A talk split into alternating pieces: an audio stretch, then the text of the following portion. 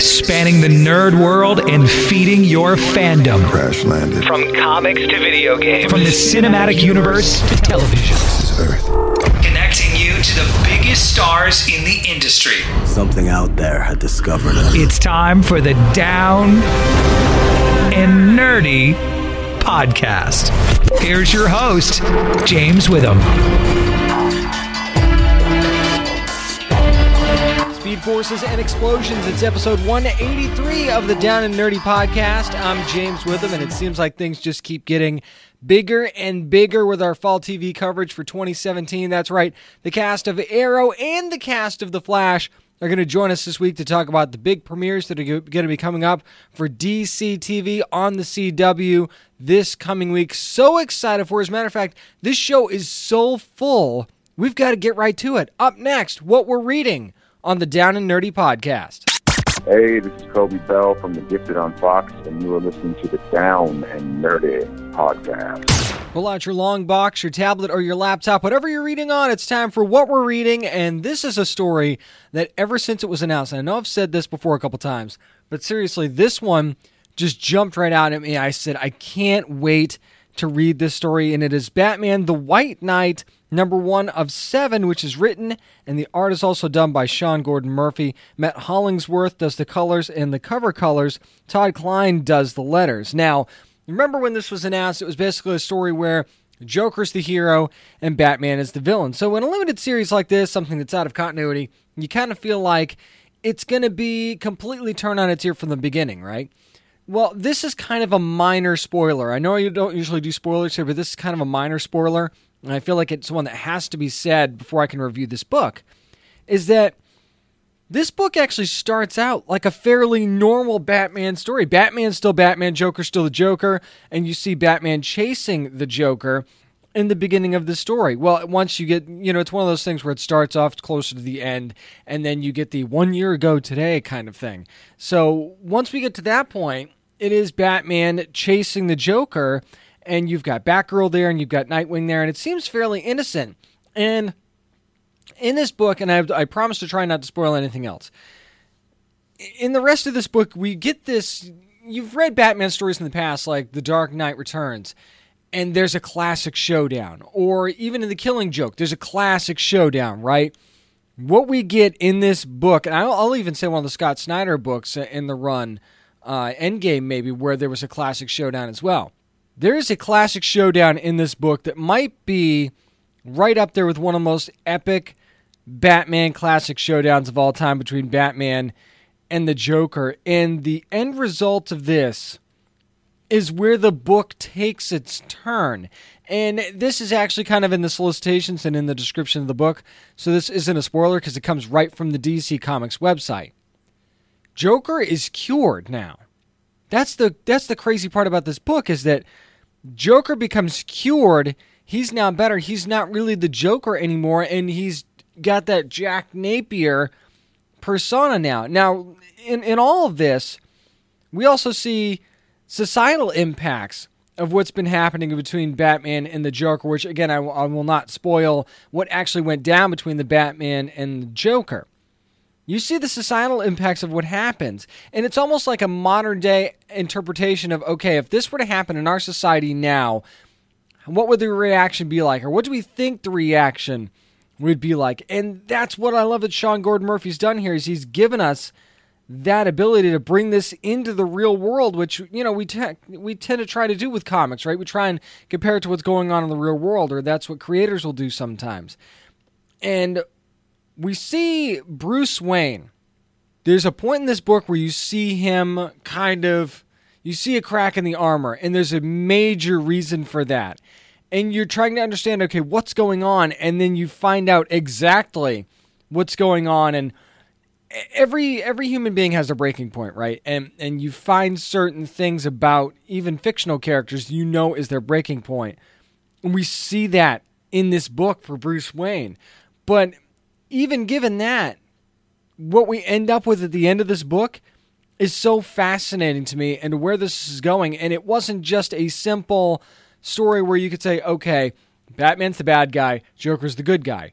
Go, which would have been interesting enough. But no, Sean Gordon Murphy and everybody involved in this book took it to another level. And I've always loved his art and other books that he's done, but the writing by Sean Murphy here is just absolutely fantastic. I mean, it's like this real passion here for these characters. I mean, how can you not have a passion for characters like Batman and the Joker? But but the way it's written, and especially the way he writes Joker, is so unbelievably amazing to me.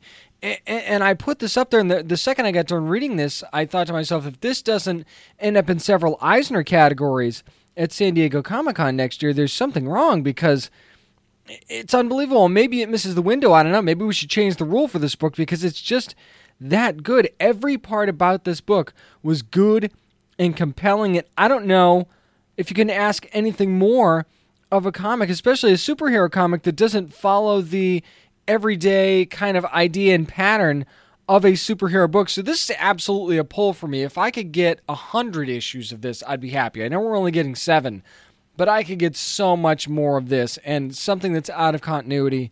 Bring it on. I love it.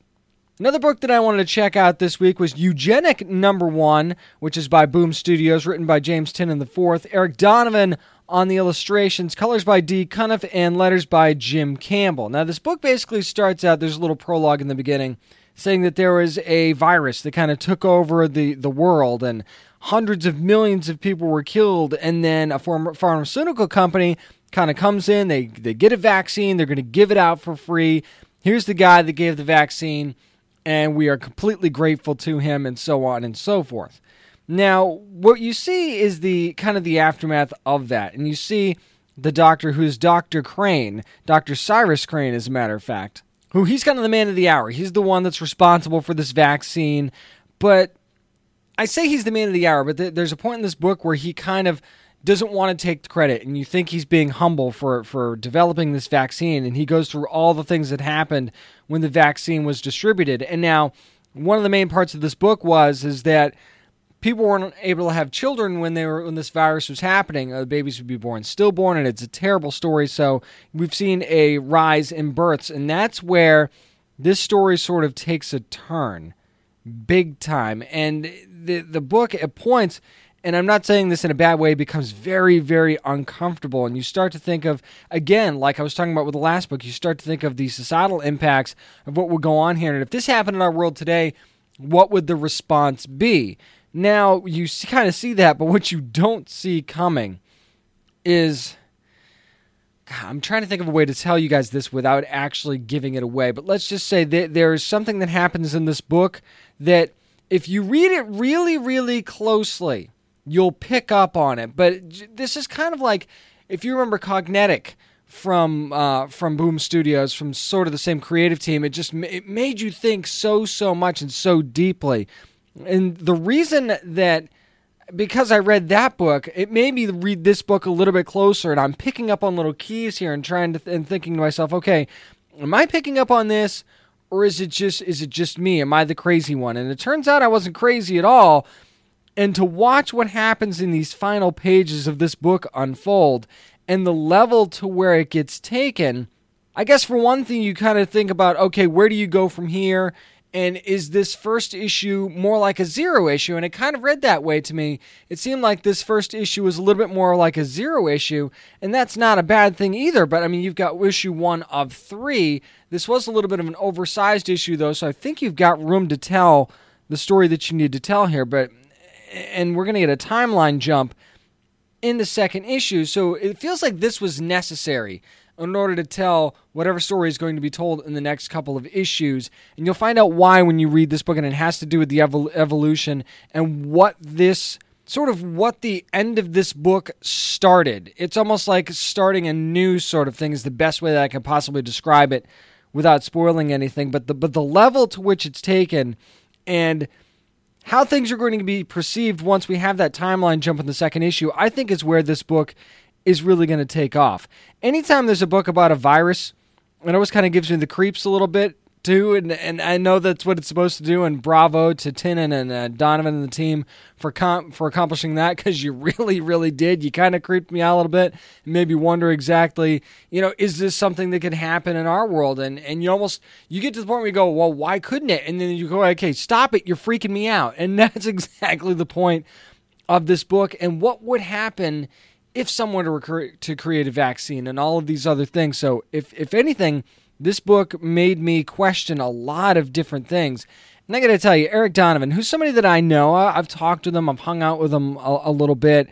I will say I've always been a fan of his art, but as I as I was flipping through the pages of Eugenic, I just see how much Eryk Donovan has grown as an artist, and this might be some of his best work, if not his best work ever. It just looks so great every single page of this book was so fantastic, and you just see where he's come as an artist, and it's just it's absolutely amazing. So one of the reasons that this book also again been a good week because this is a pull for me as well. I'm very very intrigued by what the societal impacts are going to be going forward, and I have to know what's going to happen from here. So I, was thinking about giving this a pickup because I wasn't exactly sure, but I'm so intrigued by what's going on. This is a straight up pull for me, and I'm curious to see if you guys will pick up on some of the cues that I did in this book, and that's the reason I think you need to pick this up as well. Up next, another double dose of Geektainment as our Fall TV 2017 coverage continues with our spoiler filled review of Inhumans on ABC. Next on the Down and Nerdy podcast. Hey, this is Chad Michael Collins from Extinct and Sony Sniper franchise. You are listening to the Down and Nerdy podcast. You've seen some of the reviews now. It's my turn to give my spoiler filled review of Inhumans, the two part premiere that happened this past Sunday. I know we've got another episode coming up, but I wanted to talk about the pilot, or at least the two part pilot anyway. And you've seen how much of a dumpster fire that other critics and some fans have said that this show is. And I got to tell you, right off the bat, before I even get started, I absolutely 100% agree with almost everything that's been said about this show. It just I was worried about this show from the trailers and and everything and and just seemed like everything I was worried about came to pass. And if you didn't get a chance to see it, of course, it centers around the Inhuman Society of Attilan and the fact that you've got the royal family of Black Bolt, who's played by Anson Mount, and Medusa, who's played by Serinda Swan, who is trying to decide what to do with their society. They're on the moon now. They're kind of out of the way of where the humans are, but now they, they know there are Inhumans on Earth. So they're trying to save them. They're trying to figure out exactly what to do about the Inhumans on Earth. And you have Maximus, who is played by Iwan Rheon, who wants to go to Earth. He said the Inhumans belong on Earth. We should go there. And Black Bolt says, but doesn't say because he can't talk, says, No, I'm your king. Trust me, I know what I'm doing. Here was the problem with me throughout this entire show. And I know that this is something that's been said by other people, but this was paramount to me in, in both hours of the show was that I was I kept struggling to figure out why, other than these are characters I know and I know they're supposed to be the good guys, why should I be sympathizing with this royal family? It just didn't seem like there was any redeeming qualities about them. I mean, if you ha- there were Inhumans when you go through Terrigenesis, if your power doesn't turn out to be a good one. They basically send you to the mines and make you start mining stuff or, or, until you figure out what your real abilities are. And I'm like, that's not good at all. What so why is it that I think it's okay that they're doing this? And then you've got Maximus who he was cursed to be a human. That's what happened to him. That's what happened when he went through Terrigenesis. That's what he ended up was he ended up being human. So at first you've got part of the society saying, "Well, why aren't you here with us?" And then the other part's going, "Well, you know, they, they champion him because they feel like he's the only person in the royal family that understands him. So once he goes through his whole revolt, I know I'm skipping a bunch of stuff here for good reason because it didn't really matter at the end of the day. Once he goes through his revolt, other than killing some people, which I know is a kind of big deal, and you certainly aren't necessarily rooting for him, I found myself not rooting against him either, and I can sort of understand why some of the Inhumans in the world would want to take his side. I, I just really, really understood it. And especially, it just it also seemed like it was just too easy for him to take everything over. I mean, just because you send the the captain of the Royal Guard, you send Gorgon down to Earth to recover one of the Inhumans that had been struck down by other humans, which again, spoiler, turns out they were ordered by Maximus to do that, so all this thing was set in motion from the beginning, like you couldn't have seen that a mile away. Just because you send him down there doesn't mean it should have been that easy for him to take over the place. Now I know that you had Lockjaw who kind of teleported a bunch of them away, so you didn't have to worry about that. But especially with Medusa, I mean, he takes down Medusa way too easy. I know she got weakened and that's how he was able to shave her hair. I get it. But it was, again, it just seemed too easy. These characters that are supposed to have these badass powers and they just get taken out and, and run from a human and a few guards that are under their control in the first place. I just, I didn't understand why it was that easy. And Black Bolt, let's talk about him for a second. Let's let's veer off the path for a minute. Anson Mount, great actor. Hell on Wheels, I've seen him in a couple of different things. He's been very, very good. The way Black Bolt is portrayed in this show is not his fault, but there is just. It just seems so cheap and weak to me. I mean, everything that was said about him in the show was actually kind of true. It just seemed like he was a, a cheap, weak, comedic version of what we know as Black Bolt from the comics. It's like, did you even try to to relate this to the story at all? I mean, it just he didn't strike me as a strong leader. He didn't strike me as a strong king. At times, he actually it actually struck he struck me like a buffoon and that somebody was that was comical and, and probably shouldn't be running a society in the first place. There was not that strength from the character that I was kind of expecting. And when he ends up on Earth, he's again he's kind of a goofball, and even this facial expressions that he makes, he's he gives you this look like, hey, I don't know what the hell I'm doing, and I I don't know what I'm supposed to be doing here. And I granted you're in a new society, you don't really know what's going on. You're gonna be a fish out of water anyway, but to the nth degree for Black Bolt on this. It just was not good for me. The only character that that really struck me is interesting and I, and I thought did a good good job was was Ken Leung's character Karnak, who I thought was very interesting. And you know the whole no filter thing, I loved that. Uh, any any comedy that worked was definitely centered around him or had to do with him, either directly or indirectly.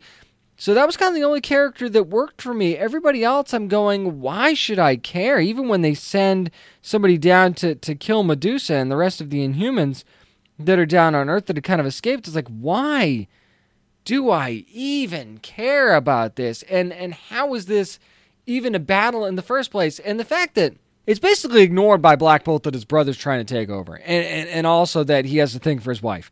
It's exactly 100% ignored, and that ignorance leads to this whole thing. So it's almost like Maximus is giving you the narrative of how you should feel as a fan in the show. Now, there again was nothing wrong with uh, Iwan Rheon's character and how he was portrayed. It just seemed like the writing wasn't there. It's like the, it's like nobody gets these characters in the way they should really be. And I'm gonna say it: cards on the table, no holding back. The whole thing just looked cheap and rushed from the sets, the designs, the CG, the writing, the performances. It's like everybody rolled up one day and said, "You know what? Let's make an Inhuman show. Let's see how that'll go." And that's exactly what happened. It's like it's almost like well, we think this is doomed to fail from the beginning anyway, so what's the point? Or, or it's like no guidance was given. I don't know what exactly went wrong here, but it went very, very wrong for me. And I will admit that I've never been a huge fan of the Inhumans anyway. Even in the comics, it just wasn't my thing. I always kind of preferred X Men, and I think that that's, you know, I don't think it has to be an either or situation. And I've certainly liked stuff that the Inhuman that has been in Inhumans and comics and stuff like that. I have liked it, but you had such a good thing going on Agents of Shield with Inhumans. Then you kind of dump that to do something different, which of course I get. Your shows have to evolve, but you did something different and you didn't give me anything redeeming at all. You didn't give me something that made me go, okay, so that's why they're not using the Inhuman storyline really on Shield anymore. Okay, I get it, makes sense. If anything, you took 10 steps backwards. So I got to tell you, I'm out on Inhumans. I, I know that this show is going to be doomed from the beginning. Even ABC seems to think it's going to be doomed on all of their promotional items for the show. It says the complete series. It's almost like it's been canceled before it's even started. And I say at this point, good riddance. We've got more Geektainment coming up, though. Fox had their big premieres on Monday for Lucifer and The Gifted. We'll get to that next on the Down and Nerdy podcast.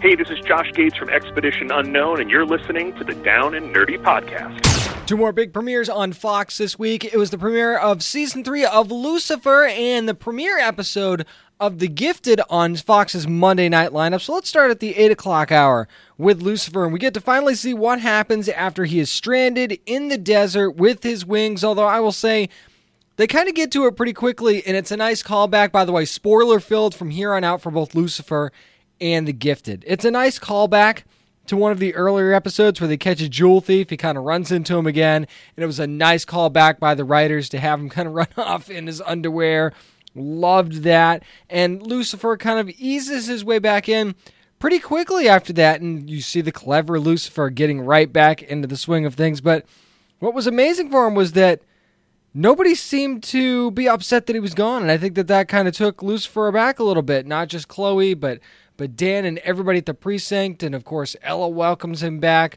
with open arms. But still, it seemed like it was kind of business as usual as you go on. And then we get introduced to Tom Welling's character on the show. And I got to tell you, the new lieutenant is such a direct but huge douchebag at the same time, but in a strange and wonderful way. I will say that. The the way that he's just kind of out there and abrupt and he doesn't like anybody throughout this entire episode. You don't see one shred of really respect at all for anybody in the precinct. As a matter of fact, he's questioning pretty much all of them and their credibility throughout the entire show, except towards the end, but we'll get to that here in a couple minutes. So they're investigating not only what happened to Lucifer and his disappearance, but another disappearance as well is when Lucifer tries to prove to Chloe what happened to him. They find a body, and then it goes from there. I won't go into all the guts and details of the episode, but I will say a couple things that I loved was we're starting to see that relationship between Ella and DB Woodside's character Amenadiel maybe trying to help him find his faith a little bit. Joe Henderson and Ildy Modrovich actually talked about that with me at San Diego Comic Con 2017 this past year. Said that's something to watch out for. Really looking forward to see where that goes. And we kind of see that, yeah, there is still a little something there between Chloe and Lucifer. Chloe hasn't quite fully let go even though that that's kind of the way it's been for them, hasn't it? Where you've got Chloe acting like she's not holding on to wanting something more with Lucifer, and then it seems like she kind of does. And we see her interaction with Tom Welling's character on the show, and she kind of lets it slip a little bit. And we also see that Dan still hates Lucifer, kind of blames him for the whole Charlotte thing. So the dynamics are very, very similar. And then you have the undercurrent of what's going on with Lucifer, and he has his wings back. And spoiler alert again, he cuts them off again, only to have them grow back. So, what is the deal with that? So, they've already give us a few nice storylines, and we also have what looks to be at least the main villain for now on the show, and that's the Sinnerman. We find out through the investigation for the kidnapping, there was this fake kidnapping agency, and their investigation leads them to this man called the Sinnerman. And we don't really have a whole lot of details other than he's a crime boss. He's the one that paid to have Lucifer abducted and dumped in the desert in the first place. So Lucifer, of course, thinks that this was his dad's fault or it was Amenadiel's fault, and turns out it was the Sinnerman. And we don't know exactly what's going on there. And we also don't know what's going on with Lucifer's power either because he's lost his devil face now. He tries to reveal himself to Chloe again, and it doesn't happen. So it's almost like does dad not want him to reveal himself to Chloe? Is this something that he's going to have to hold off on or not do at all because there's a greater plan in place? Who knows? But he's lost that, and now he has to do with the Sinnerman. It does seem like that Lucifer does still have powers, but we're not sure exactly what they are. So a solid start to the premiere of Lucifer, as always, building a nice foundation, and I can't wait to see where they go from here. Speaking of which, moving on to the 9 o'clock hour and the premiere of the new X Men series on Fox called The Gifted, which of course follows a couple of different things actually. We have a different group of mutants, outcasts, if you will, kind of trying to hide from Sentinel services. You heard from Coby Bell last week on the show, who plays Jace Turner, who is one of those Sentinel services agents, and we'll get to him in just a second. But we also follow the Strucker family. Now, the Strucker family, the dad actually helps prosecute these mutants, the ones that he says are the violent ones, but therein kind of lies the problem. When we get to see even the the Strucker children kind of disagree on how these mutants are being treated and who's good and who's bad and maybe who's on the side of right and is dad doing the right thing. And I kind of loved that back and forth, especially in the beginning with the Strucker children. And then you see Kate Strucker, who's played by Amy Acker, kind of try to keep the peace between Lauren Strucker and her brother Andy, and then we find out that they have powers going forward as well, and the family's unaware of that, so it's almost like a family on the run kind of deal. Now, I know what you're thinking. Because I thought the same thing before I watched this show, and I kind of debunked this last week, but if you missed it, I want to emphasize this again. I'd said on the show previously that this seemed so much like Heroes to me. Remember the show that was on NBC? I did not get a hero's vibe at all. As a matter of fact, this show had me on the edge of my seat in the very first episode, like Heroes never really did. Even though I did like Heroes when it first came out, it never really kept me on the edge of my seat and just locked in, interested like this show does. And I mean, you see right from the beginning some of the mutants that are in this group. Of course, Polaris, who's played by Emma Dumont, who you heard Coby Bell say last week was going to be a real pain in Jace Turner's side in Sentinel Services. And we find out something from her. As a matter of fact, the dad for the Strucker family, who is kind of interrogating Polaris after they capture her, we find out that she's pregnant and he's using that against her, which was a real, real, just wrenching moment in that first episode because he's trying to use that to garner information out of her to find out where the rest of the group is. And that was just a low down, dirty move. So I guess on one hand, do you kind of feel sorry for the Strucker family and think they're getting what they deserve at the same time, or at least the dad anyway? Because I guess the rest of the family doesn't really deserve this. There's a real back and forth here, and I think that's one of the beauties of this show is that, and I, I asked Coby Bell about that last week about how there's that give and take. There's that, you know, who's on the side of right? Who exactly is it that has the right answers here and who is on the right side? Obviously, you kind of don't feel that way about Sentinel Services when you see exactly what they're doing to these mutants and some of the toys that they have to work with. When you know the thing that latches on to uh, one of the mutants' legs and wouldn't let go, and then they have to try and shoot them off.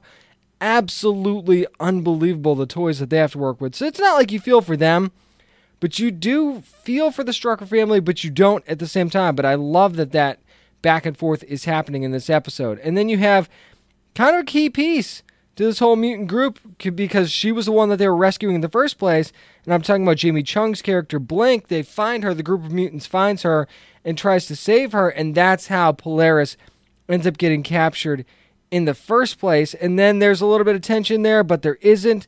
It seems like, especially with uh, Sean Teale's character, Eclipse Marco Diaz, of course, he has that relationship with Polaris. It seems like at first he's upset with Blink and then he's not because this is kind of what they do and they knew what they signed up for. And he wants to go get her, but the leader of the group says, eh, not happening. We're not going to go get her. Of course, that's Thunderbird, played by Blair Redford. So you get to see a lot of tense moments in this first episode, a lot of group dynamic. And I will say that in a show like this, in such a large cast, the group dynamic is so, so important. And they really nail it, not just with the Strucker family, but with this group of mutants as well, and the uprising that they have to deal with.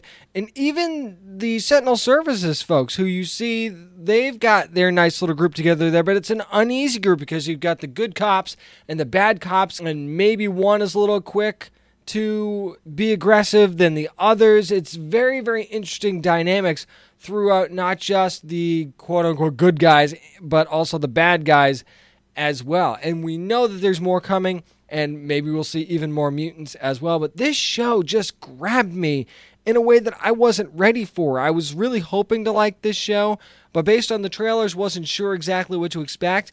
But the emotion that was evoked in me, you see Andy Strucker getting bullied, and that's when his power comes out and you, you feel for him immediately because i mean i've been there and i know i'm sure that you've been there as well you have that moment where you just need to get out and not only does he get out he tries he almost takes a whole friggin' school down with him in the process because he just can't control his power and then you get to see the relationship between him and his sister where she's looking out for her little brother and now she's going to try and mentor him and teach him his power. And then thrown into all of this is now their family has to be on the run. So not only does he have to kind of learn who he is, he has to learn who he is on the run, but at least he's now going to be with a group of people that are just like him, kind of thing. So, I mean, you stack this up against a show like Inhumans that premiered on ABC on Sunday, night and day different. How much The Gifted did things right is exactly how much Inhumans did things wrong. So I think that The Gifted is everything you could have wanted in an X Men series and more. And I can't wait to see what's going to be coming up. I know what's going to be coming up for us next. It's a bunch of nerd news here on the Down and Nerdy podcast. Hey, what's up, guys? This is Kevin Alejandro from Lucifer on Fox, and you're listening to Down and Nerdy Podcast. New York Comic Con is in full effect, so a bunch of news coming out of that. So you can imagine it's time for nerd news and so much to cover from what's happened so far. Of course, we're recording this before the actual real big start to New York Comic Con. So here's what we know so far and we can talk about. Let's start with the trailers and Future Man from Hulu which is going to be coming out on November the 14th. We saw a little bit of this at San Diego Comic Con. Of course, it follows Josh Hutcherson, who plays a janitor named Josh Futterman, who finds out that the game he's playing is actually a recruiting tool, and the events actually are happening in the future and they are real and he's the only one that's beat the game so he basically has to go back and try he gets to travel in time and try and fix what is wrong in the future. Now, the funny thing is, is that he's a janitor at a it looks like a pharmaceutical company, doctor's office, something like that, and they're they're working on a cure for herpes. So you can already tell that this is this is kind of a comedy, and you see that play out in the trailer. I, I will admit I laughed several times watching this trailer. It, it the concept is so good to me I, I love the concept. I think that this is a show that's really, really going to work. Plus, it, it's a time travel comedy. You bring the video game aspect in there. It just seems like this is going to be a fun show that sort of breaks up the norm of everything that's coming out right now.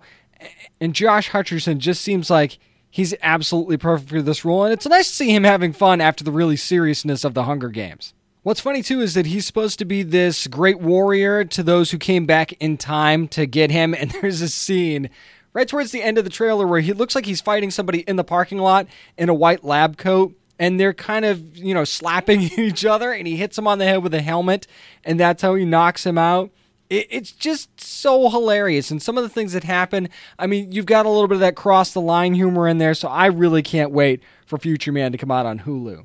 And then we switch gears to Happy, which is coming to sci fi on December the 6th. Of course, Christopher Meloni plays the ex cop turned hitman who's a corrupt cop, Nick Sax, who dies and comes back to life to see a magical horse who's voiced by Patton Oswalt. This is a cartoon horse, by the way. And it's a little girl's imaginary friend, actually. And now he's kind of tasked to save the little girl. Now, of course, this is based on the graphic novel by Grant Morrison, if you're not familiar with it it just looks like this is a demented kind of fun slash graphic story that we're going to be getting. And and when Entertainment Weekly talked to Christopher Meloni at New York Comic Con, he said, "Look, when I found out about this, I either thought that this was really going to be outlandish." And it was going to be cool, or, and I'm paraphrasing here, or it just wasn't going to work at all. And he decided he was all in. And you could tell he kind of plays that off the wall, sort of at the end of his rope kind of cop really, really well. And we saw how great he was in Law and Order Special Victims Unit. And when he lost it, he lost it. And he's just got that look of he's deranged the entire time during this during this trailer and of course through during the series as well. And uh, for anyone that hasn't read the graphic novel, I certainly don't want to get into the story. I don't want to spoil any of that for you. So I will just leave it at that. Just looks like it's going to be fun. This is an adaptation I think is going to work really well on sci-fi and and I know that with Grant Morrison kind of involved in what's going on there. I think that this one's going to work out. Really looking forward to this one. Wished it didn't get pushed a, a week, but uh, you know, with Thanksgiving right around that time, I kind of understand why you'd want to wait for December.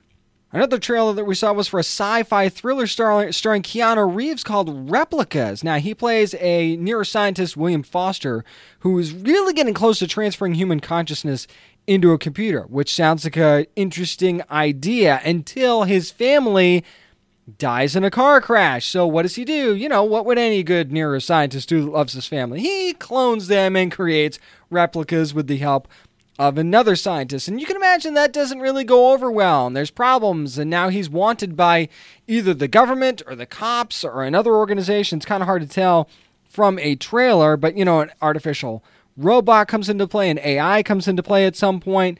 And here's the deal, though. Here's the kicker of the whole thing he can only bring back three of the four members of his family. So that's where it really starts to get deep and interesting. And it's good to see Keanu Reeves really back, diving really back into the sci fi realm finally. He just fits so well in the genre. So I'm glad to see that he's doing that again. And I mean, maybe you kind of roll your eyes and say, eh, you know, kind of a concept that's been done before.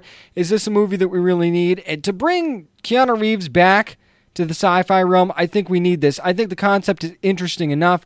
I think if the performances are good enough from the cast and the story follows something, you know, kind of gives you that ex machina feel and the fear of AI, I think that's kind of a big thing right now.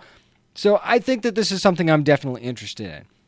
Sticking in the movie realm, we get this story from Deadline that Bride of Frankenstein, part of that dark universe from Universal, has been delayed indefinitely. They've smashed the pause button on it.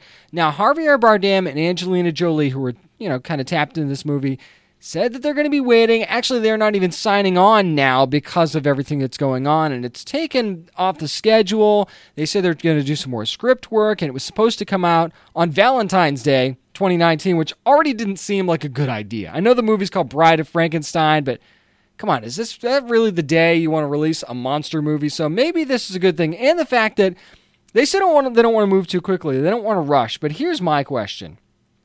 If The Mummy was a huge success and the critics loved it and fans loved it, would this have been delayed regardless of what's going on here. I can't be too sure. Even if the script wasn't good, I think they would have put it out no matter what. Because they had kind of a soft opening and they're not really sure how well this is going to be received, they I think this is them hitting the pause button not just on this movie, but on the entire thing. At this point, if you really think about it, why rush it? But the only problem you have here is in delaying it not knowing when this is going to come out now is first of all, you're losing any sort of relevance for your universe because fans aren't going to remember that your universe existed because you were already going to wait two years and now you're going to wait even more. So it's going to be really interesting to see what happens there. Not only that, you've got Angelina Jolie attached. Looks like Maleficent 2 is going to start filming soon, and that whole thing's going to be going on. Will she even be available when they're ready to start filming this thing, or are they going to have to actually find a new actress. And you, it's hard to hard to replace somebody like Angelina Jolie. So it'll be very interesting to see where that's going to end up going. Here's something that I think fans have been clamoring for for a long, long time, and Marvel is finally going to be doing it, kind of. Newsarama was the first one to break the information on the fact that Marvel is going to be introducing a new character. Now, albeit it's going to be in the Contest of Champions free mobile game and the character will be available later on this month named Morningstar. Now, here's the description. I probably won't read the whole thing, but here's what we have so far on what the character is going to be. She started out as a bloodthirsty and tyrannical queen at the turn of the 10th century who was overthrown and imprisoned in a specially built Iron Maiden torture device made to trap the soul of the tortured beyond death, which already sounds really, really interesting. Goes on to say, after many years, she has been given the chance for revenge by Mephisto, Lord of the Lies, and her Iron Maiden prison has been transformed into a golem-like armor as she wears the land, as she wanders the land in search of her infamous demon sword, La Fleur du Mal. Hopefully, I didn't butcher that name like I do with the rest of them. And she pre- she's currently in possession of a guillotine and another Marvel character, and that is what's going on in Contest of, Contest of Champions. Now, what have I said a million times about everything that's going on with Marvel? Why not introduce a new character instead of trying to change the classic characters? And kind of the problem with, you know, why we stopped talking about Marvel Comics in the first place on this show. And I've got to tell you, you, you look at the art for this character, and it's very very interesting. You see this kind of like a like almost like the ghost rider chain with a giant death ball at the end of it it seems like or almost a death ball flying saucer looking thing. And the character has a very ancient egyptian kind of look and even the color scheme is very very similar to that in the armor. It's very very interesting that they be going this route. And why not test out a new character on a mobile game where you've already got a lot of your classic characters, you don't really lose anything by trying out a new character in a video game. So if this character becomes popular and it looks like people are all in on this character, I, I could see this character moving in to the comics at some point, maybe even other types of media, animated series and such, depending on how, or movies, depending on how things go. And fans are able to try out the character before the character comes out later this month at New York Comic Con. I just think that this is very smart and hopefully a sign of things to come for Marvel. I really hope that this is Marvel saying, look, we hear you. Now we are actually going to start creating new characters and see what happens. I mean, with all the turmoil that's happened in Marvel Comics, you've got to try something at this point, right? And I know that that's what they're going to be doing with with Marvel Legacy that's going to be coming up. And I know what you're thinking. You know, you guys said you weren't going to be talking about Marvel Comics. Well, this is a little bit of a different animal because you're you're creating a character in a video game that if it becomes popular, this character becomes popular. Not only might they start to create more new characters, realizing, hey, maybe this is what we should have been doing all along, but maybe we see this character come into the comics and we finally start to see Marvel injects some new life into its line without trying to change what's already there. So I think that maybe, just maybe, this is a lesson that could be learned here by Marvel. So we'll see how it goes. Now let's do a little bit of roundup on the comic news and a bunch of stuff coming out. As a matter of fact, one thing that caught my eye was that IDW and Dynamite going to be teaming teaming up for a GI Joe and Six Million Dollar Man crossover, which is something that I look at that and, and this is to me is an example of I can't believe this hasn't already been done. It, it just seems like this completely makes sense. And of course, this gives you the possibility of Bionic Woman coming in there as well. You, you cannot rule that out at any point. It's going to be coming out in January of 2018. Ryan Ferrier and S.L. Gallant, of course, the longtime artist on G.I. Joe, going to be involved in this project. But Dynamite didn't stop there. They actually also announced a Battlestar Galactica 78 versus 03 crossover that's going to be happening, and they managed to get the great Peter David to write that book as well. Now, basically, what's going to be happening is you have two of the colliding universes, universes of the Cylons. That's going to be your threat. And the Cali who kind of created them is what's going to bring these two worlds together. So if you're a huge Battlestar fan, or if you've always argued with your friends over which is better, the original or the reboot that came out on sci fi, this is your chance to kind of see that play out in comics. And I think this is a really smart move. It's, you know, bringing Battlestar back into the forefront. Just had that Battlestar uh, marathon not too long ago on one of the networks. It might have actually been sci fi. I can't really remember, but Battlestar is always one of those shows that's never gone away. It's a favorite of fellow nerds. And, and, I'm excited to see what they do with this. And it'll be interesting to see how they, they have the two interact. And maybe that's what, maybe they create friction there. And I'm sure that they will and maybe there's a little bit of kind of inside, you know, jabs at each series that maybe fans have thought of over the years. I just think that this is a really cool idea, and I'm glad that Dynamite's doing it. But you'd think that would be it. Oh no, Dynamite has also announced that they're going to be bringing in a Dejah Thoris prequel series before she was even the Princess of Mars. That will also be coming out in January of 2018. One of the reasons that I'm excited right off the bat is that Amy Chu is going to be writing this. Amy Chu just knows how to write female leads in limited series. I always go back to her Poison Ivy limited series that she did for DC Comics not too long ago that was absolutely fantastic. So I am all about this. It's also going to have one of those 25 cent zero issues, which is what Dynamite's been doing lately with a lot of their books has been giving these 25 cent zero issues to kind of get fans to give a chance to try it out. I mean, for a quarter, you'll try out almost any book for a quarter, right? Unless you're completely 100% not interested in it at all.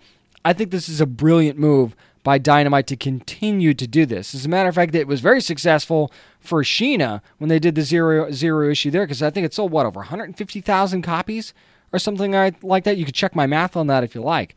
But this kind of is is, is set in an uh, it sets off in an expedition to the Garden of Mars where she's trying to save her dying planet, and she comes into contact with someone on the way there that sort of changes things. So I, I just think that Dynamite so far, at least in the early going, some major major announcements from New York Comic Con, and I've I kind of picked on them a little bit at San Diego Comic Con where I said, you know, they didn't really step up. We didn't get a whole lot from Dynamite. I could barely even find where they existed at San Diego Comic Con. Maybe this is why. Maybe they knew that they had this ready to go. And it's like, you know what? Let's not rush it. Let's wait for New York and let's bring this out then. So bravo to Dynamite for stepping up and saying, hey, you can make all the announcements that you want, but we are absolutely here.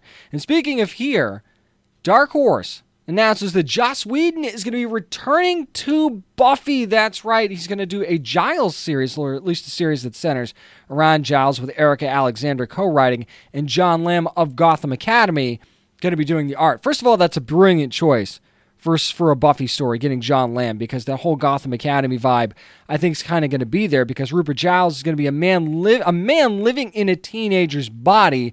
And teacher, teachers are disappearing from the high school and we get something mystical involved, but it's not really a demon, they said. It's going to be something a little bit beyond that. So I think kind of getting away from the vampire demon thing, going to be a very interesting call to make in this Buffy the Vampire story. Although, I mean, a good call at the same time, and it'd be nice to see Joss Whedon back at the helm again. Image Comics announced a bunch of new series. I'm going to talk about a couple of them that caught my eye. And the first one was Infidel which is going to be coming out in March of 2018. Now, this name, I mean, you, you want to talk about names that, that, that I'm probably not going to get. I'm going to give it a shot. Pornsak Pichetshote, who is a former Vertigo editor, is going to be writing this book, which is about supernatural entities that feed off of xenophobia. And this is going to be a Muslim, a young Muslim woman and her family that have moved into a different neighborhood in their city. So I mean, this seems like a really interesting story. And I mean, you know, the political undertones there, you can talk about those what you will. And maybe you're sick of politics and comics and you're not going to read this. But I mean, if there's a unique concept out there to do a story like that, I think that this is it. And um, you saw the, a little bit of the art on the cover, and the art looks like it's going to be really, really fantastic. So I'm looking forward to Infidel and seeing what they're going to be doing. The other book that really stood out to me in these announcements from Image was one by the, that's going to be done by Gerry Duggan, who's called Analog, which will be out in April of 2018. David O'Sullivan's going to be doing the art on that, and Jordie Bellaire are going to be doing the colors.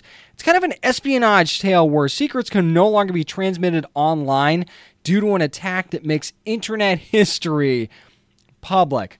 I don't care how squeaky clean you are and what you look at on the internet that you don't think is controversial would you want your search history to be public and your browsing history to be public?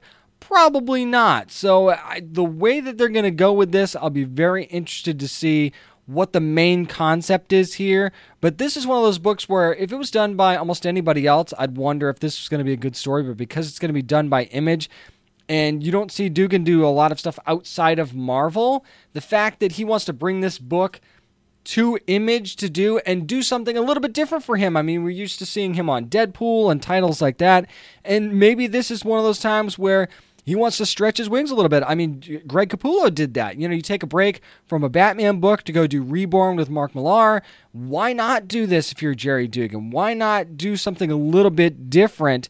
to kind of get out of the I mean if writing Deadpool is probably never boring so I'm not saying that that he's bored with it all I'm saying is is that you give yourself that creative freedom and maybe it reopens your eyes to things that you can do when you're telling stories for classic characters as well and you get that creative freedom to do something else every now and then and that's almost like a breath of fresh air. And i really think that that's why duggan's going to put a lot of passion into this project and one of the reasons i'm really looking forward to it. One final story and i wanted to save this one for last because it's it's a really really big deal, and that's the fact that Vertigo. It was announced at the Meet the Publishers panel that Vertigo is going to be relaunching for its 25th anniversary. Of course, Jim Lee Jim Lee was talking about this. Didn't reveal hardly anything other than the fact that it's going to be coming back in August of 2018. Now, Mark Doyle, who has just kind of been made managing editor at Vertigo, is going to be overseeing this relaunch. And they've promised some well known creators. They're going to curate new stuff, also going to bring some classic stuff in as well. I'll be honest, I thought Vertigo was actually doing pretty good with, with a couple of titles anyway. The Wildstorm title's been very, very good. You've also got Savage Things by Justin Jordan, which I've been loving. But beyond that, I mean, do I do I really have a lot of Vertigo t- titles in my pool right now that I'm consistently reading?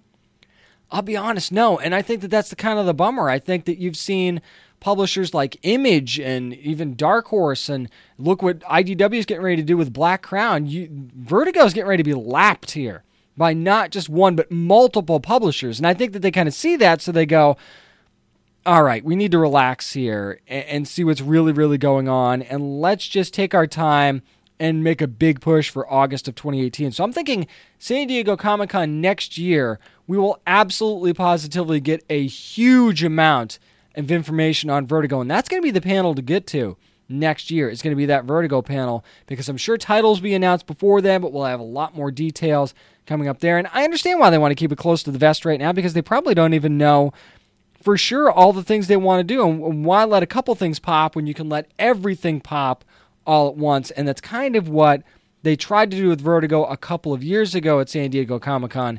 And it just really didn't work out for a lot of the titles. So hopefully this one breathes new life into it. That's going to do it for Nerd News from New York Comic Con 2017. Of course, keep following us on social media for the latest news up to date. We'll have more, we'll talk about more of that coming up on Nerd News next week. But this week, we're talking to the cast of The Flash and Arrow, getting you ready for those big premieres, and that's next on the Down and Nerdy podcast.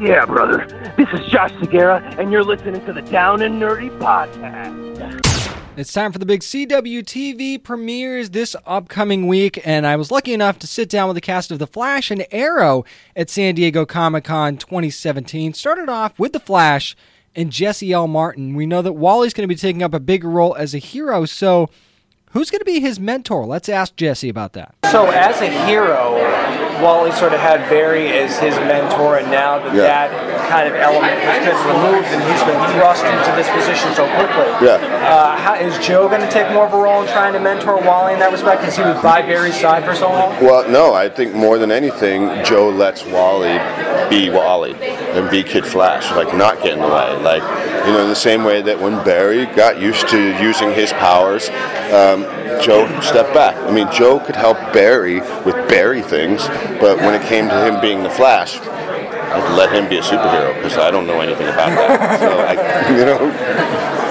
Next, I was able to talk to executive producer Todd Helbing about, you know, the lack of Caitlin being in the room and Barry as well, who's going to be the leader of Team Flash. You're talking about getting Cisco out into the field more, and of course Wally as well, and then of course you have Caitlin who's off, so that right. kind of has a big dynamic to Team Flash in the room. So who really is going to take up that role in the room to sort of run things? Yeah, that's Iris.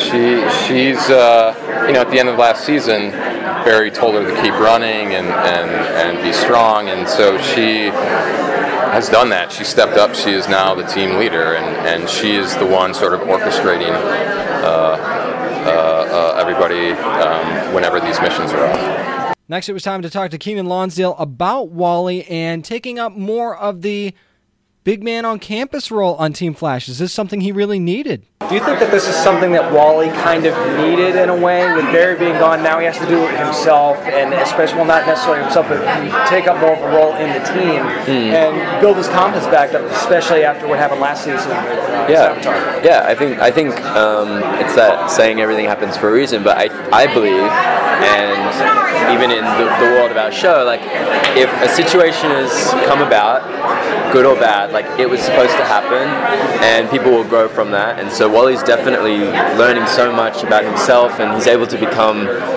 more confident without um, without being so cocky. I think he was so cocky getting his powers and just in general, but that was because of insecurity. And now I think it's it's the confidence comes from a place of just like knowing his knowing himself more.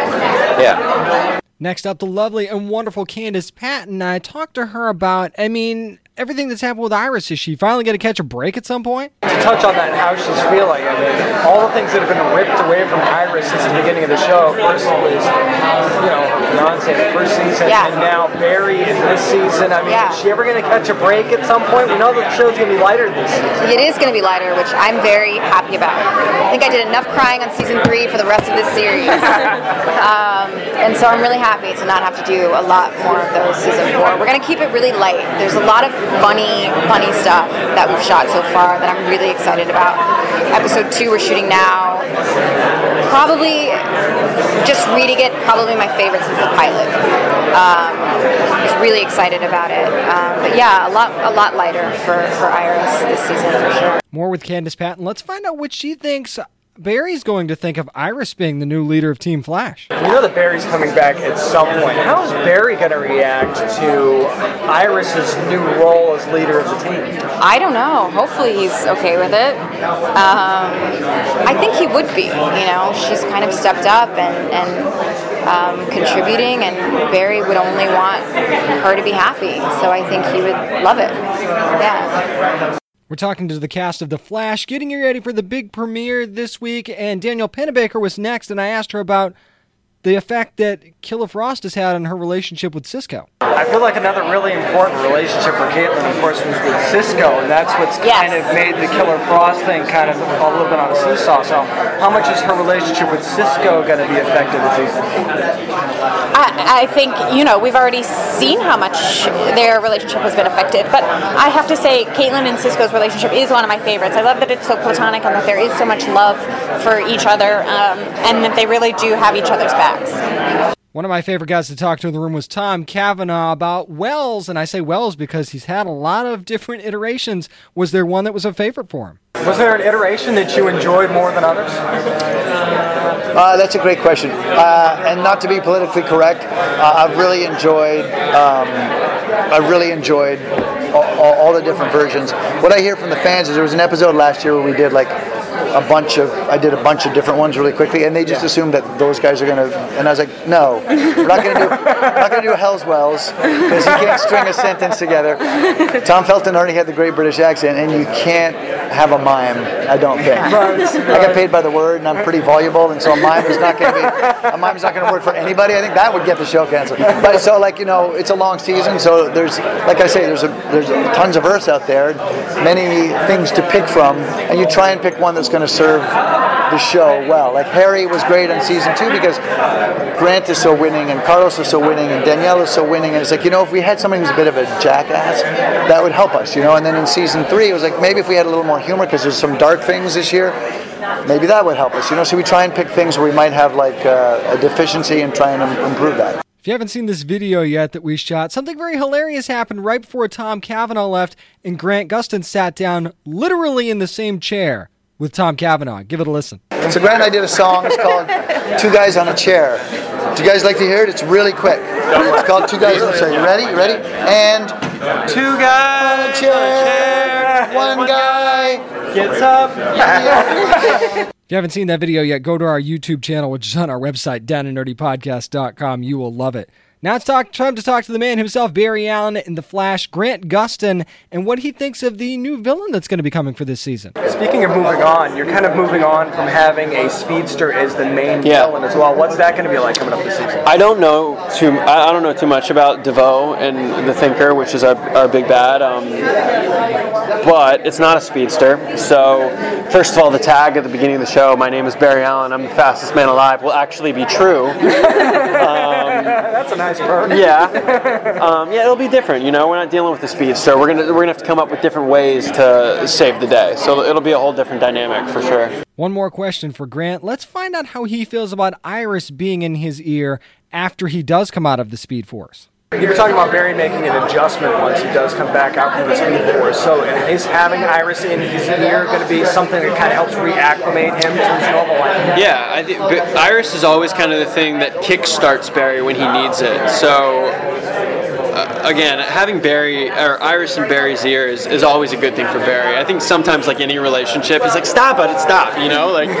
but ultimately, he needs it, so it'll be good for him. It's time to talk about Arrow, and first up was Katie Cassidy, and I wanted to talk to her about the transition from going from playing Laurel to now playing Black Siren on the show full time. You talk about those emotions. What is it like from being such a family setting with Laurel and then going to Black Siren and having to go against this team and these people that you've basically loved for so many seasons? Um, that's a good question. It's it's interesting because some of the scenes when I have scenes with my father now as Black, excuse me, Black Siren, uh, I get as an actor I get really confused because I'm so used to looking at Paul as my father and you know being very close to him and now my character is obviously a lot darker and, Mhm. and when we have those scenes I as I just get a little it's, it's a little confusing for Paul and I. Right. We get through it, but we're like, what? We're used to thinking this, and now we're thinking something totally different. It's it's an interesting um, dynamic, and going against the team, I always just feel. I, I mean, I am having a blast. It's Mhm. so fun to play. I in bet. Yeah. So, I just, you know, try to make the most of every everything that they give me in terms of material and writing, and, and I'm just happy to be back. Next, I asked Katie how she thinks Black Siren's going to feel about kind of going it alone now. Well, it's more lone wolf status for her now, right? Because she was with Prometheus, and of course we know what happened to him in the finale. So everything going on in Nan- Nanda Parbat. So how do you think she's going to handle that, or, or could we see her possibly connect with someone else? I think we can definitely see her connect with someone else. Um, and I think we might, you know, as we reveal more and more of her and get to know her story, it might be somewhat re- re- redeeming, I say. Okay. Um, but we haven't gotten too much into it. I just know and looking forward, like, they will start to unravel. I think more about who Black Siren is and why and how and her backstory, and, and I'm excited about that. I think it'll be Awesome. Next up, it was the current Black Canary, Juliana Harkavy, and you know I had to ask her about that Black Canary suit. Tell us about the suit. We finally got that's one reveal we actually got from season six, and it looks amazing. Talk about it a little bit. The suit is amazing. Like um, Maya, our costume director, is just she's a she's a genius. Like she she can create things that are masterful, and this suit is it's just it makes you feel like a superhero. It really it transforms the way you stand, the way you walk. It's uh, it's an, it's an awesome suit. Yeah, I loved putting it on. Next up, I asked her how she's going to be balancing her police and vigilante life on the show. Are we going to start seeing more of the balance with the uh, Star City PD and how she's going to balance that life with her life as Black Canary? Is that going to progress even more because she seems to be kind of rising in the ranks already of the Star City PD? Absolutely. I think I, I think that the city is becoming more and more important to her because you know it's her home now. Um, this team is her family. She doesn't really have that you know on her own and, and a family of her own. So um, the police force, Star City, you know, justice, like all of those things, it, it means a lot to her. And I think that you know she will be um, she will be rising up in the in the ranks for sure. Yeah. Next up, I mean, it looks creepy to us. How creepy is it really to be filming on Lee Lian Yu? How creepy was it filming on Lian Yu? Is it does it, do you get a really creepy vibe there? Totally, and like this, the monastery um, that was uh, actually a set, uh, not in the forest where we shoot like our outside stuff, but uh, it was it was on a regular set in Vancouver. It Was so amazing. Like it actually, I said it looked a bit like Game of Thrones almost. Like it was just such an epic. Like overgrown with like leaves, it looked so real and it was so creepy. And then they had these big fires going. It was like very easy to you know get into it in in there. Yeah. Next up, it's David Ramsey, and let's just say Diggle didn't waste any time. All right, the explosion. Let's talk about the explosion. Let's talk about it. We can talk about the explosion. You want to talk about something else besides that? No, absolutely not. Um, uh, the explosion profoundly affects people on the show, particularly Diggle. I, I, I, I, uh, shadowed James Bamford, our esteemed fight choreographer turned director turned now producer director on our show. It's a 601. Just to look at directing and all that stuff. I'm not directing an episode. Um, and we went back to the island and we shot what happened on the island in terms of the explosion. Uh, Diggle was profoundly affected by it, and uh, we'll see the the um, the repercussions of what happened to him on the island throughout the season. So Diggle particularly, yeah. There are other people that are affected, but Diggle specifically. Next up, I asked David about returning back to the island after what happened in the finale of season five. How weird is that for you guys wrapping on season five, everything that happened, and then having to go back for the start of season six to film there once again, knowing what happened in the finale? Well, yeah, I, I think I think there was an intensity getting back to it because when we read 601, we were like, oh wow, you know. So getting back and shooting was it was fun to get back and shoot that stuff um, and tell that side of the story. You just you just see the, ex- the explosion in the in the cliffhanger and to get back to the island and actually see what happened. That was exciting. You know, it was a good piece of storytelling, just kind of like what happened, uh, what happened to the team, how they or how they didn't get out. Yeah, that was fun. You know, I was excited to talk to this guy. It's Stephen Amell, Oliver Queen himself, and I kind of noticed something very familiar about the finale of season five. I wanted to ask him about that and playing a dad. There's something very familiar about what happened in the finale of season five, and I'll be interested to see if it carries over to season six. Is that familiar in what way? Here's Oliver on a boat with his son off the shores of Lian So, are there going to be any sort of mental flashbacks just for Oliver personally, what happened with his father, and hopefully how he can do it differently? I mean, uh, Oliver being a dad is my favorite part of season six thus far, um, and it's certainly what I've had to play the most. Um, you know, I've, I've, said this multiple times, but my first day back on season six was four scenes with Jack, who plays William, and I was fucking nervous. I didn't know. I'd never done a scene with this kid. You know what I mean? A kid. He's a young man. He's, you know. Right. We had done one scene where I'm holding him close, and we had done one scene where he's playing with action figures. We had four scenes, and I was like, I didn't know how it was gonna go. You know. And right. he was not only equal to the task, but excelled. I left that day feeling so bullish about season six and everything that we have coming up. When Rick Gonzalez sat down next, you know I had to ask him about those emotional moments in season five between Renee and his daughter. So before we get to talking about season six, yeah. I want to go back to season five for a little bit because you had some of the most emotional stuff in season five, man. That, that stuff with you and your daughter, and that whole story. Yeah. When you guys are, are trying to come together, it li- literally in tears, man. I was literally oh. in tears. So what was that like? That just that whole story to have that play out because it was amazing. Oh, was so good. Um, you know, I mean, I, I, think it was overwhelming because in the beginning it was like, oh, you're playing Wild Dog. What? Who is he? And I figured it out and I was excited. I'm like, oh, he has guns and he wears a mask and he's like, oh, I just wanted to just, just wanted to sink my teeth in it. Um, and then as they started to show his energy and he became a dad and he, he was a dad and, and he had his daughter and, and then and then we saw that he had a he had a wife and and she died and it was, it was tragic and and then it just it was just like oh wow. It was like eating a full course meal. It was just as an actor you just love that stuff you know it's just so much fun and uh, I just enjoyed it you know I, I really did. I, I, I appreciated it. I'm a fan of comics. I love comic books. I used I used to collect them all the time you know so I understand like the importance of like making this character come to life and like making him real and making him really a dad and, and, and that's what he cared about and that's what broke him and that you know and I understand that there's even more to Renee prior to uh, uh, the marriage you know his whole military career and what happened there you know there's a whole story there.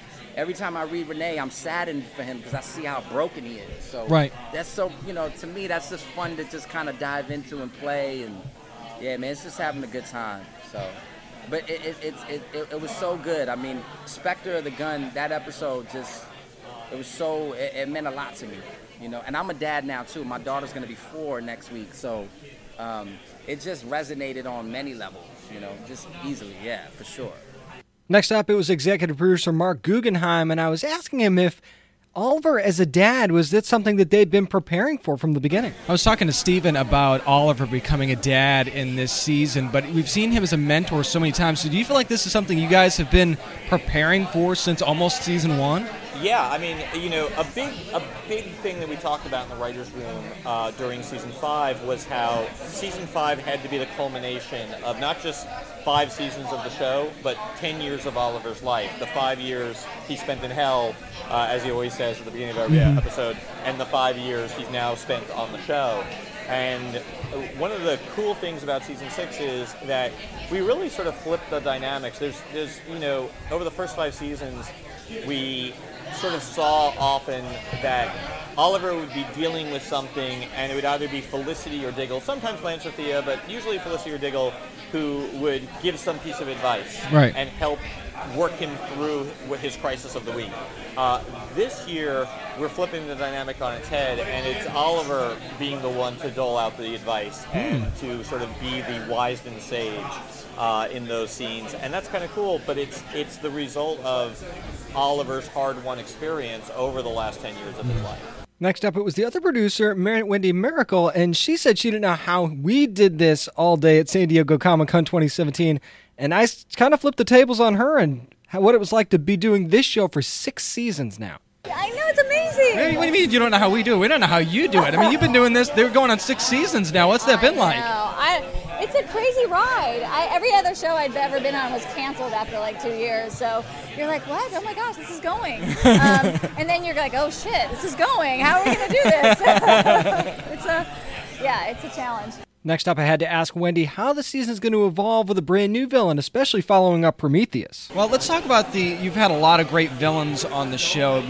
I guess you could call them main villains. So, coming out of what's going to be happening in this premiere, how do you think that the main villain for season six, of course, you can't really reveal who it is, how do you think that's going to evolve as the season progresses?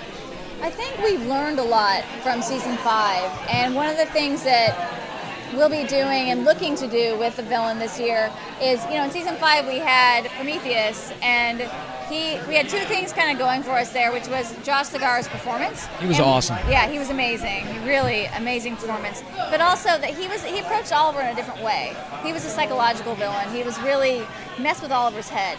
And looking for a new way to explore that, I think that will be the key to cracking season six. I don't know about you, but I am so ready for The Flash and Arrow and the entire DC TV universe with Supergirl starting on Monday at 8 o'clock. And then you've got The Flash on Tuesday at 8, Legends of Tomorrow, Tuesday at 9 o'clock. Don't forget Arrow, though, on a new night, Thursday at 8 o'clock, all those times Eastern. So make sure you know you adjust for your time zones and stuff like that. But I'm so excited for all of these shows for different reasons. If you missed our Legends of Tomorrow interviews, go back a few weeks on either our iTunes page or SoundCloud, Google Play, wherever you're listening. Go back through that. Also, you can go to downandnerdypodcast.com to get that as well. Find us on social media at facebook.com slash downandnerdy, at downandnerdy757 on Twitter and on Instagram. We'll have more for you next week, but for this week, make sure you let your fan flag fly and be good to your fellow nerds.